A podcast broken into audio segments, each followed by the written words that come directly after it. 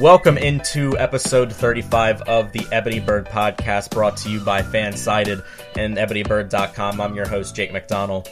You can find me on Twitter at jmcdonald95. We have a lot to get into today, uh, but first I want to remind everybody to download the Ebony Bird app from the App Store. Our two site experts, Chris Schisler at Footballman58 and Joe Schiller at Joe Schiller NFL, will be joining me in a second here. But they've been all over the scene here. Chris, two recent articles, three Ravens who could become superstars in 2018, and how the Ravens are opening a new window of success for the season. And then Joe with one, uh, three possible free agents, guys still out on the market for the Ravens to consider. That one by Joe. And of course, we're going to be breaking down those two articles later in the show. And then I had one up as well over the weekend, um, taking a look at the drafted rookies included in the, the 12 draftees in the Ravens class and breaking down how much playing time I think those guys are going to get. Um, all that on the Ebony Bird website, um, which you can also check out on the Ebony Bird app, of course, all that available on your mobile device. So, the podcast coming to you as always through iTunes and Spreaker. As always, we're gonna get into the two articles like I mentioned, and we're gonna break down Ravens mini camp, and then we'll you know end the show by mentioning the Caps. Of course, we would be remiss if we didn't mention the Caps with their Stanley Cup victory at the end of the Ebony Bird podcast. So, fellas, real quick, uh, before we get started, the Ravens opening up mini camp this week, the second out of three practices wrapping up today. Of course, we heard from some of the coordinators after practice, some of the new position coaches, and Eric Weddle. We'll hear from Terrell Suggs and some other players in Harbaugh tomorrow before the Ravens break for a few weeks for a little bit of that dead period before training camp officially begins. But before we break into it, how we all feeling? No significant injuries to report, so I know that's certainly good news. We saw Jimmy Smith and um, Albert McClellan returned to the practice field today, which I think was a great sign, uh, considering Jimmy Smith tore his Achilles, you know, basically over halfway through the season last year. I guess with that being said, that's certainly a good thing. I don't, you know, he was certainly limited to individual work today, but anytime you have Jimmy Smith, uh, your perennial cornerback, who is of course a heavy cap hit, but is known to be one of the best corners in the NFL when healthy, having him back is certainly a good sign, wouldn't you say? Yeah, it's a good sign. I'm actually wondering why he even needs to be on the field. I start to think, you know, mini camps with an injury prone player. Maybe you just say, you know, take your time. It's cool to have you back, but take your time. Is what I'm thinking. But you know, it's great to have him back. It shows the progress that he's made. And when Jimmy Smith and Marlon Humphrey are on the field together, look out. So that should be fun. I'm excited about just getting back to football. You know, there's a lot to talk about today. Yeah, it's great to see Jimmy Smith back on the field. I think that was a big surprise to a lot of us and a lot of reporters who were there at minicamp, considering it's been just a little over six months since he, since he tore his Achilles. And I don't think it's ever been a question of talent with Jimmy Smith. I mean, when on the field, he's one of the most talented quarterbacks in the NFL. He doesn't get the rap for it because he's his health's been such a problem. He's only played two full 16 game regular seasons and seven seasons in his career. But I mean, last year he was playing at an all pro level, and if he would have stayed healthy past the Detroit game, I mean, he definitely would have earned first or second team all pro honors. I think there's no doubt about that. But I mean, it's great to see him back. Hopefully he can progress more as training camp goes. And then who knows what his health's going to be like once the season comes week one. I mean, I think that's why the Ravens picked up Brandon Carr's team option for sure. But it's great to see him making this kind of progress. My only worry is, God forbid, something like a Julian Edelman situation happens where he progresses so quickly. Not saying that could ever be a possibility, but I mean that's that four game suspension he got hit with right as he tore his Achilles was a problem then. And let's hope that's not a problem going forward. Yeah, he's never been elected to a Pro Bowl in his career, has he? No, he hasn't, which is pretty surprising. But that's what helps. I mean, he's had like some great seasons, but you never can put him in that top tier until you really see him stay consistent with health, and that's been his biggest problem. Yeah, absolutely. Certainly a guy that's been deserving of a Pro Bowl considering his play on the field, but just hasn't been able to stay on the field consistently. And like Zach Britton, I know that's a different sport, but really a quick recovery from a torn Achilles and Britton getting back on the field now for the Orioles on the baseball side of things. Hopefully, the Ravens are hoping for a similar result with Jimmy Smith in training camp and at the beginning of the regular season. Some other tidbits, real quick. Alex Lewis missing practice time with back spasms. I know that's a minor thing and not a long term issue, but He's been a guy who has looked promising. First rookie season, he didn't play last year, but he's had problems staying on the field. Breshad Perriman is reportedly struggling with drops again. I saw a tweet from Jamison Hensley of ESPN uh, referencing him having the problems with the drops again. That's certainly not going to help his case for a roster spot. Uh, I know Chris wanted to talk about Lamar Jackson being used at multiple positions, with Flacco clearly being the starter, but using Jackson at both quarterback and receiver. Like I, I know we've had discussions in the past, and I thought that was going to be something the Ravens might be looking into. And then a number of guys missing practice, like Maurice Canady, Marshall Yanda, uh, no Anthony Levine, of course, with uh, Harbaugh revealing he had surgery last week. John Brown apparently tweaked his knee in practice yesterday. He's been another guy that's had injury problems, um, but he didn't practice today, but he was on the field during practice, um, even though he wasn't running around that much. And he did work with Flacco, uh, running some routes, not at full speed, uh, but some individual work after practice, kind of like how, you know, Jimmy Smith was doing individual work today. The last day, of course, um, is going to be tomorrow before they break for a few weeks. And of course, that's the time where we hope nothing bad happens. You know, like nobody gets arrested or anything bad happens over that five to six week dead period before training camp begins. But yeah, anything we wanted to take away in, on minicamp before we uh, move on? Just the fact that there have been no major injuries from what's been indicated. I know Alex Lewis had a little bit of some back spasms that he missed with that only concerns me a little bit because they kind of played off the shoulder injury at the beginning of the offseason, and it really turned into something more serious where he had to get season-ending surgery. But I mean, Harbaugh indicated that shouldn't affect his playing time for training camp, so that's not a big deal. But I mean, the big thing is the Ravens are getting through these practices and mini camps without any big injuries, and around the league, that's happening. I mean, it's every year you see players go down with season-ending injuries, whether it's ACLs or other big things. So that's good to see them healthy so far because last year, I mean, every week it seemed like someone was going down with some kind of injury and it completely decimated this team. So to see guys like we talked about before, Jimmy Smith coming back so quickly and then Marshall Yanda coming back eventually, I mean, it's great to see this team fully healthy. And I know a lot of talk has been surrounded by Joe Flacco, and just the fact that he's fully healthy for this offseason, I think is going to make a huge difference. I mean, to have that chemistry with the players, and just to be fully healthy, and for him to get back into his rhythm in the offseason. I mean, we talk about how maybe the first couple of weeks of last season were him kind of getting into his groove because he really did have limited time. I mean, he started practicing a week before the Week One game against the Bengals in 2017. So to be able to have a full offseason of practice, to work with his new receiving core, and for him just to get into his own rhythm, I think it's going to be huge. And I know Eric Weddle and a couple other guys have talked about how bring in Lamar Jackson, how bring in Robert Griffin has maybe lit a fire under him. And with all this pressure and with all the things we've been talking about with Flacco nearing towards the end of his contract, maybe his time in Baltimore, that we could maybe see one of the best seasons we've seen from him. I mean, who knows? But he definitely has a lot more motivation with some real competition under center for him. I was pretty sure the Ravens weren't going to get through minicamp without experimenting with Lamar Jackson and Flacco being on the field at the same time. I think it's one of those things that's just too tempting not to play out. I wonder how serious they are about it. Obviously, you do it in minicamp and put it on the shelf. It's not a big a deal. If you do it in minicamp and say, hey, this is what we're working with going forward, then it could be interesting. I, I wonder to see how committed they are in that. I wonder if we'll see any of that in the preseason or training camp, or if this is like the bag of tricks they're saving for, say, a Steelers game down the line. Lamar Jackson having a great mini camp so far, drawing rave reviews. Eric Weddle said that he's the most talented person uh, he's seen come into this league.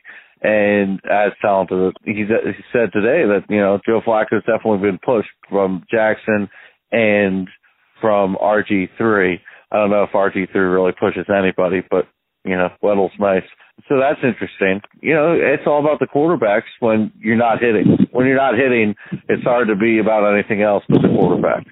The problem is, I feel like with the national media, I was at the gym today and the first take was on, and of course they're talking about the Lamar Jackson situation with the two quarterbacks because all throughout the pre-draft process, Jackson was talked about how teams wanted to try to move him to wide receiver, and it's a big deal, and a lot of race was being played into it. I feel like I think Ryan Micker, Garrett Downing pointed this out on Twitter that I mean he's still a quarterback for now. I mean the Ravens haven't indicated anything further. I mean they're trying out some different packages, but this could be a complete smokescreen or just them just talking the talk. I feel like the national media just takes this on the surface and tries to create into a bigger problem than it needs to be, which almost creates kind of like a media circus because we haven't even seen Lamar Jackson like line up at any of his positions. It's been just all talk. But just during a dry off season, like any little thing surrounding something like him playing at a different position or something that they're experimenting is going to get made into a bigger deal than it needs to be, which is just frustrating from like the local media standpoint because I feel like we have a better grasp on it than they do. Oh, I agree, Joe, and that's one of the reasons I didn't even want them to do it. I was like, the second you do that, the second you take focus off, and I wonder how much it pulls Jackson's focus away from getting the job done at the quarterback position, and that's what I want to focus on.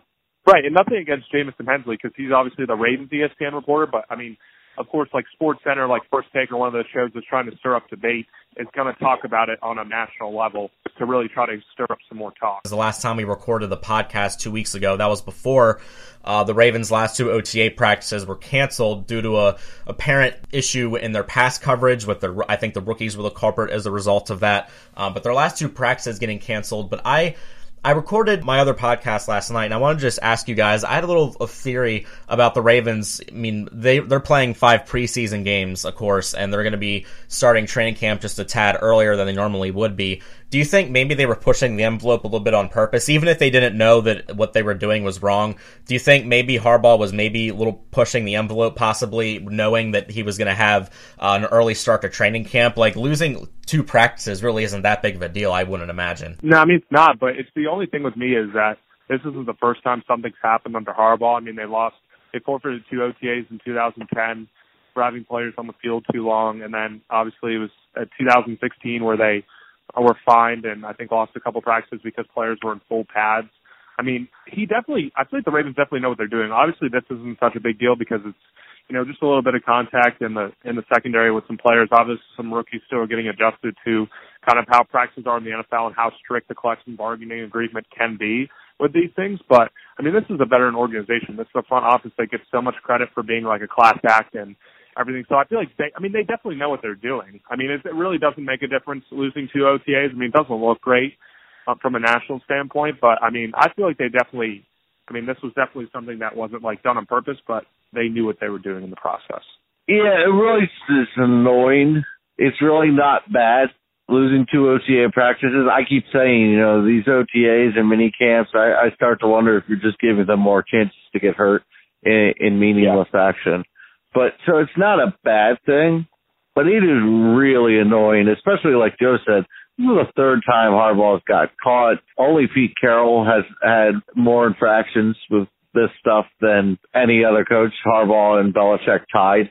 You never want to be in the company with Belichick unless you're talking about ranks. But yeah, it's annoying. I go back to losing Kevin Dixon and Dennis Pitta last year in OTAs and say, you know what would make OTAs better? More pass and contact. That certainly would make it better. It's annoying.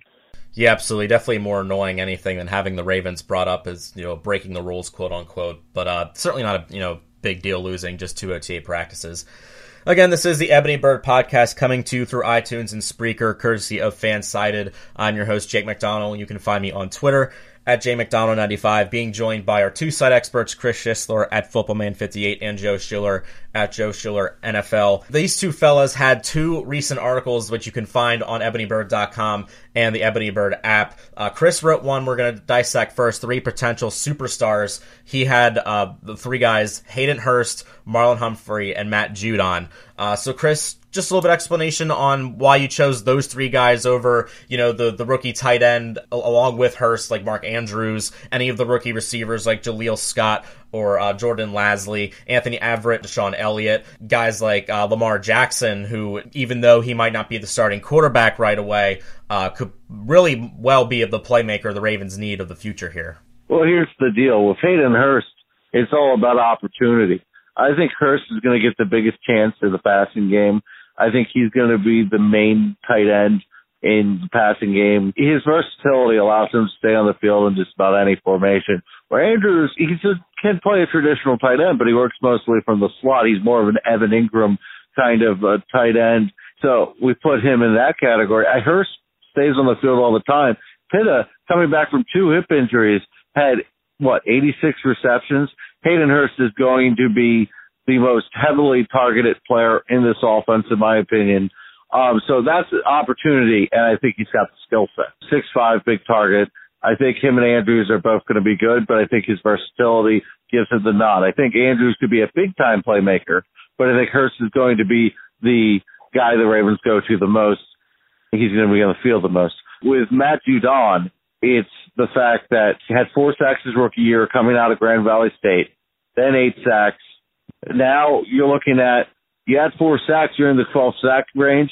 I don't know if his production continues to raise at that level, but my goodness, he's a gigantuan pass rusher who can do it with power, do it with speed. He's good against the run. I think he's the next Terrell Suggs, the next of the line of great Ravens outside linebackers when you look at Peter Boulware, Jamie Sharper, Terrell Suggs, Derek Johnson. I think he's the next of that line, and I think he's going to be a cornerstone of the franchise moving forward. And Marlon Humphrey, you just look at Humphrey, and he's just unbelievable, especially if Jimmy Smith misses time or gets hurt again and misses time. Uh, he can go toe to toe with anybody. And when you can shut down the best receivers in the NFL, you're a superstar. Yeah, I mean, I agree with that list, definitely. The one thing I would have is I question how much production Hayden Hurst will have in his rookie season. I feel like the NFL trend is a lot of rookie tight ends definitely struggle to produce in their first year, but obviously he's going to have a ton of opportunity, like you said. So it's going to be interesting to see how he gets integrated into the offense. Judon is just a monster. I mean, he is so good. He's very underrated, even the pass in pass coverage. I was watching some film on him against the Raiders and the Dolphins. I mean, you can line him up on a couple bubble screens. I mean, he just runs through blockers and can has great open field tackling skills. He's just an all kind of pass rusher. Some one of the small school products that Ozzie Newsome found in the draft that he's been so talented at doing.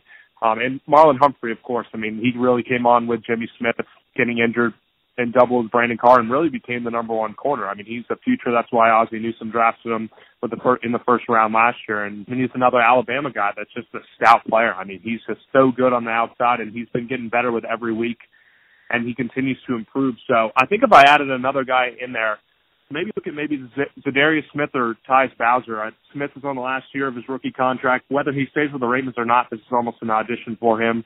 And Tyus Bowser going into that second year didn't get a lot of time because of Suggs and Judon up front.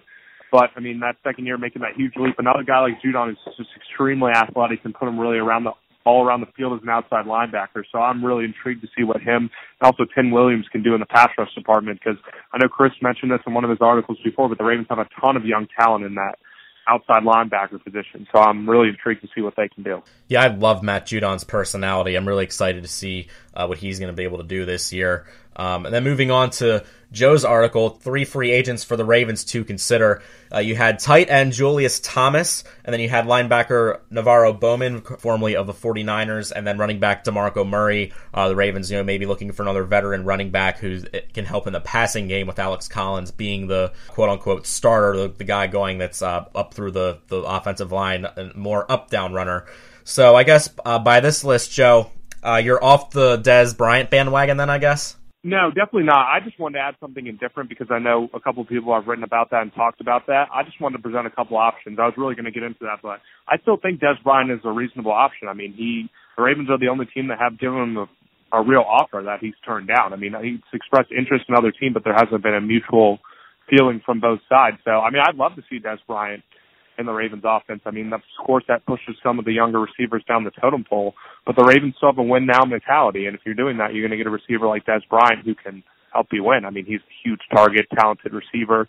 Put him with a guy like Joe Flacco and pair him with receiver like Michael Crabtree. Both have similar traits, of course, but I mean, that just gives you another red zone target, another big body guy that works well with Flacco, you know, we saw he had all that production and great chemistry with Anquan Boldin over the years. So no, I definitely see Brian as a guy, like I said before with the tight end position, having a guy, you know, Ben Watson was just a good veteran mentor to have. And Julius Thomas, you know, he struggled with some injuries, but to have a guy who can mentor two young tight ends and there's no guarantee that Maxx Williams or Nick Boyle make the roster. I think one of them does, but I mean they're in their third year now. I mean the production hasn't been what the Ravens have expected. And with DeMarco Murray, the Ravens just love having a veteran running back, whether it's been Justin Forsett over the years. Just having someone else in there that's kind of a pass catching option because I really think Collins is more of a north south runner and that's really where his strength is. To have a check down option like Murray who can actually take those two to three yard passes and make them into bigger plays, it's just another advantage to have. But I know they're getting Kenneth Dixon back but he's still a question mark with whether he can stay healthy and just on the field due to suspensions. So then I added Bowman in there because the, I mean, C.J. Mosley is obviously going to play. His contract situation is still up in the air, but he not is still relatively unproven after 13 games last year, and obviously Kenny Young and Bam Bradley haven't played it down in the regular season. So I mean, they still have a lot to figure out that counterpart position, and I highlighted that they worked with Daryl Smith. I mean, worked with Daryl Smith for three years, and he played all 16 games throughout that time. Not saying NaVorro Bowman is the same player he used to be before he got hurt, but the Ravens have used that formula before inside linebacker, and it's worked well. It's just another one of those cases of getting in guys who can win now when you still feel like you have that window with Joe Flacco and a defense with older guys like Eric Weddle and Terrell Suggs. Yeah, I love NaVorro Bowman. I love NaVorro Bowman. If there's a guy on your list that I'm like, yes on, it's him. I would stay away from DeMarco Murray. Um, I just don't think you need a running back at this point. I think you got three good ones. And you have too many cooks in the kitchen, it could be a problem. And I don't want to squash any opportunity that Kenneth Dixon has. If Kenneth Dixon ends up not being this superstar or this dynamic, put him in on third down kind of guy, that's fine. But I want to give him the chance to be the Robin to Alex Collins Batman, and maybe Buck Allen could be Nightwing. Let's go for it. I really want to stick with what we have at running back, but I agree with your list, and I really love NaVorro Bowman. That would be an absolutely perfect option for the Ravens, especially because he. You talk about play like a Raven. I mean, he does. Yeah, you guys don't want to bring Jeremy Maclin back then? No. it's interesting to see a lot of those guys that the Ravens did let go, like Maclin and like Terrance West, and those guys still haven't been picked up. So I mean, it's just I'm glad they got rid of them when they did. I think it was the right time, and it was the right time for them to kind of revamp this receiving core. But I mean, really, Maclin's had no interest whatsoever from other teams. I mean, we've seen Terrance West, I think, visit the Saints the other day, but you've heard really nothing about Maclin whatsoever. Yeah, and I looked at the list of free agents to see if there was anybody the Ravens would even consider, and I think Alfred Morris is still out there for looking at running backs again, but he's more of an inside the tackles type guy, and the Ravens already have that in Alex Collins, um, so I don't think that he would really be a good fit. I was just going to say, if they target a running back, I want it to be kind of a guy outside the tackles because I really don't want it to take away from Alex Collins. I mean, I think he still has a ton of potential to be over a 1,000 yard rusher, and I think if Murray gets comes in, he's the kind of guy that I think won't take away from that. So that's just my point on that. To wrap up the Ebony Bird podcast, the 35th episode here on Fansided, uh, we wanted to end with just a little bit of uh, discussion on the Washington Capitals. Of course, their Game Five win four to three final over the Vegas Golden Knights to win the first ever Stanley Cup in franchise history. And it's really been great. And of course, Baltimore not having an NHL team, of course, the Caps being the closest thing that Baltimore has. It's really been cool to see the city kind of rally around uh, Washington and uh, be right up there with DC and Vegas and the TV ratings and whatnot. And to see like Alex Ovechkin, a guy that's you know been in the NHL for so long, and has repeatedly gotten in the playoffs and not gotten the Stanley Cup, comes so close but only so far to finally get that monkey off his back and to see he's still partying. Like I'm pretty sure his bender is still continuing even to the second. Seeing him at the Nationals game, holding holding up the Stanley Cup, the the keg stand, and doing that on the Tonight Show with Jimmy Fallon and Mike Smith, who of course won the Triple Crown this weekend with Justify, and him in the at the parade yesterday, like it's really been cool and it's really gotten me more into hockey than I was before, to be honest with you. But uh, with all this being said, I, I wanted to, to, beg the question to you guys: Do you believe that with this happening, because the Caps are the closest market for an NHL team in Baltimore? Do you think that this, you know, following this momentum is going to stick and their fan base is going to grow? I, I, I ordered a, you know, a Stanley Cup champions T-shirt already. I, will freely admit I'm way more into hockey than I was uh, before this this happened. But I, I, have been watching for a while. I, I, I said this on my other show that my uh, roommate is a, you know, a Flyers fan from from college, and he would you know have the the playoffs on all the time. I was watching the entire postseason, uh, but you know I wasn't obviously following along as much in the regular season. But I honestly think that the Caps will have a much larger fan base next next season. Oh yeah, definitely. I mean, the Stanley Cup is like no other.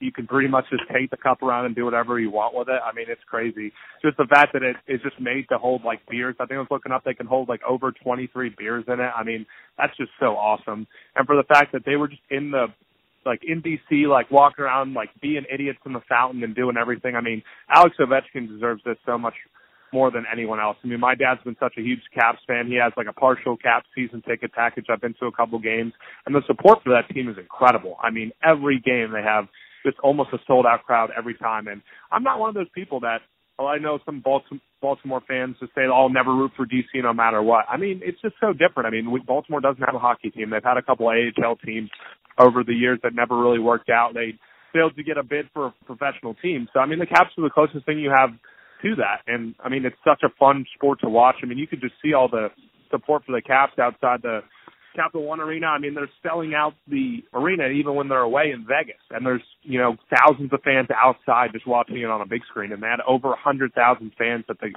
um, National Mall yesterday watching them. I mean, it's just been so great. I don't know how you can't love it, even if you're from Baltimore. I mean, for me, I mean, I ordered a a shirt as well. I mean, I was down at Tyson's Corner the other day in Northern Virginia, and there's just so many people around. Even the surrounding areas in the DMV are just huge supporters of the Caps, and I think they're just going to have a bigger fan base. I put Ovi as almost like the Ray Lewis for the Capitals. I mean, he's just been with the organization for so long. He never left. He's stuck with them, and I mean, I think that's why whether you're a Capitals fan or not, I mean, you're just so happy to see him get that trophy because he's been searching for it for so long. And it couldn't happen to a better person and it's been such a great celebration. It's been an all time celebration. Like you said, I don't think they're even done. I mean they're chugging beers and doing whatever the hell they want. So good for them. They deserve it. Oh God, I have to be the bad guy here. I I don't root for DC based teams as a Baltimore guy. I know, shocker. I know there are a segment of people out there that, that have that mindset. I know that you guys exist. Well, okay, well here's the deal. And I'll make it brief because I don't want to be a Debbie Downer. I'm not fond of the Redskins or the Nationals. I just wanted to throw that out there, but I don't. Yeah, same here. Yeah, yeah I don't mean to be a Debbie Downer, but the Redskins tried for about 20 years to prevent a football team from coming to Baltimore. They took our basketball team, said you're not good enough for us, but we still want your money. And now they want us to root for the hockey team. And the Nationals came and okay, good, you have baseball at the grocery store. There's two rows of Nationals peanuts and one row of Orioles peanuts. Yeah, I noticed. I know we suck, but come on, it's Baltimore area. Yeah, I don't root for DC based teams. I will say I'm happy for Ovechkin. I'm a big Dallas Mavericks fan. And when my guy Dirk Nowitzki finally won after sticking with the Mavericks forever, it, it it was a surreal moment and it was really rewarding to see him get it done. So I'm happy for Ovechkin one of the greatest of the sport. And I'm happy for the people who are Capitals fans. I don't particularly partake in the joy. I kind of am ambivalent to it one way or the other, to be honest with you. I always say I'm going to get into hockey, and then I end up watching basketball instead this time of year. So maybe I'll get into hockey. It's just I, I go football, NFL draft, NBA playoffs, and then, you know, baseball when the Orioles are unwatchable. And uh, that's putting it lightly. That's kind of, oh, they're just so freaking frustrating. I could stand in front of home plate and Chris Davis would not hit me. That's a story for a different day. We could do a whole podcast. Oh, I know. It's not worth it. Um, but, I mean, I'll tell you what. Going to a hockey game, I've been to a handful. It's probably my favorite sport to watch live, and I'm diehard Ravens. Like NFL is like my favorite thing to watch. But in person, there's nothing like a hockey game. I think you really can't knock it till you've been to a game. But just the pace of the play, and just there are no breaks until the intermissions, just the hitting and stuff. I mean, it's great. I think anyone who really loves football would enjoy going to a hockey game. I'm not knocking hockey. It's just I never really got into it that much. You got it. All right, fair. I might go to a Philadelphia game just to be a little poop head because I don't root for DC based teams. Fair enough. NFL football is more fun to watch on TV than in person. I think we would agree. I agree. I prefer going to the game in person. I I prefer that. If I love going to M&T Bank Stadium. It was different when I was a kid because people actually seemed to care, and I'd like that to get back but I'm not going to stop caring. I'm not going to stop going because I love it. The energy of M&T Bank Stadium when it's rolling. I think when you know you had Ray Lewis coming and dancing out of the tunnel, I think that had a you know a real impact on people wanting to come to games, and, and that was a real uh, draw. Um, you know, not having that same effect anymore, I think, really hurts the, that product from that aspect. Yeah, I will say this though: the Ravens have done such a good PR job this year. You know, lowering concession prices, doing a lot of season up uh, upgrades to the stadium and obviously drafting Lamar Jackson and bringing some excitement in. So I think really once they start getting some wins on the field, we could get that feeling back. But in terms of like just the PR standpoint, especially for the concessions, because I know a lot of people are pretty pumped about that, including myself. I mean, they're really kind of catering to the fans, I think, more than they have in the last couple of years, which is a really good sign. I was yeah, at the absolutely. Seahawks game in 2003. We came back from 17 points in the fourth quarter and won in overtime. And to that day, that is my favorite sports memory. Going to a game is, especially a special game, is nothing like it, and it's it's my thing. Um, I also only go to one to three games a year. One a couple of years I went to five, but you know I don't have the money to go to all the games, so it's a real special deal when I get to. Uh, Caps. I know it's been a, a, little bit of a debate in Baltimore whether or not it's you know it's been all right to support them or not, and certainly there's a bunch of different viewpoints. That's why I like Chris bringing his viewpoint, and uh, you know both me and Joe bringing our viewpoint of us supporting the Caps. That it makes me feel like such a. It really does. Well, like, it, it's a, different with age too. I mean, really, it is because I mean, when I got here and moved here, I mean, my dad grew up in Baltimore, but I mean, all I've known is the Ravens. I mean, I wasn't here when there wasn't a team, and it's just a lot different. You've been here a lot longer than both Jake and I have, Chris, and I think you've been a little been through a little different times with obviously. Well, I never really had no football team because the Ravens got here when I was six, and I didn't really care until I was nine or ten. Here's the deal: I, I mean, my grandparents were huge Colts fans. My mom was a huge Colts fan. I know my family was always angry at the Redskins' efforts to prevent us from getting the team. It was always like, well, why don't we just get a team? You know, and the fight to get Baltimore a team was too hard. And I was kids, so I wasn't really, but the people I care about, you know, were really ticked off about it. I mean, they rooted for the Eagles and even the uh, Stallions of the CFL team we had for a while. But my my mom always said she was raised better than to be a Cowboys fan. No way in hell she was going to be a Steelers fan. So the Eagles were were their only option. But she still wanted a team in Baltimore. No, that makes sense. I mean, I remember one of my first games was going to the Colts playoff game in 2006, and I mean that rivalry, especially with Peyton Manning and all the hatred towards the Colts, is a lot more than it used to be. But I mean, some people still don't use Mayflower Moving Company because that's what the Colts left in before they went to Indianapolis. So I mean, a lot of older fans, especially, still have that kind of you know feeling and hatred towards Indianapolis and the Colts. In that. I don't. I don't resent the Colts. I right. resent the Irsays. You say Irsay to me is a four-letter word, no matter how it's spelled. You have nothing to be jealous or angry. Jealous is the right word. He he's an alcoholic. Well, the apple didn't fall far from the Irsay tree. Let's put it to you that way. How ironic that we're talking about uh, fanhood on the Fansided podcast. All right.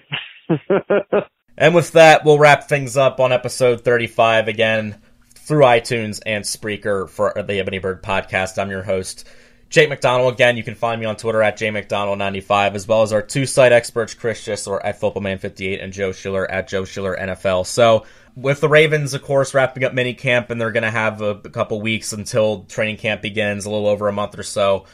We're going to continue the every other week format for the podcast up until training camp starts. And We'll have a preview podcast with that as well. Uh, but up until that point, we'll be doing every other week throughout the summer. So with that, we will talk to you in two weeks. So for Joe and Chris, I'm Jake McDonald. We will talk to you next time on the Ebony Bird podcast.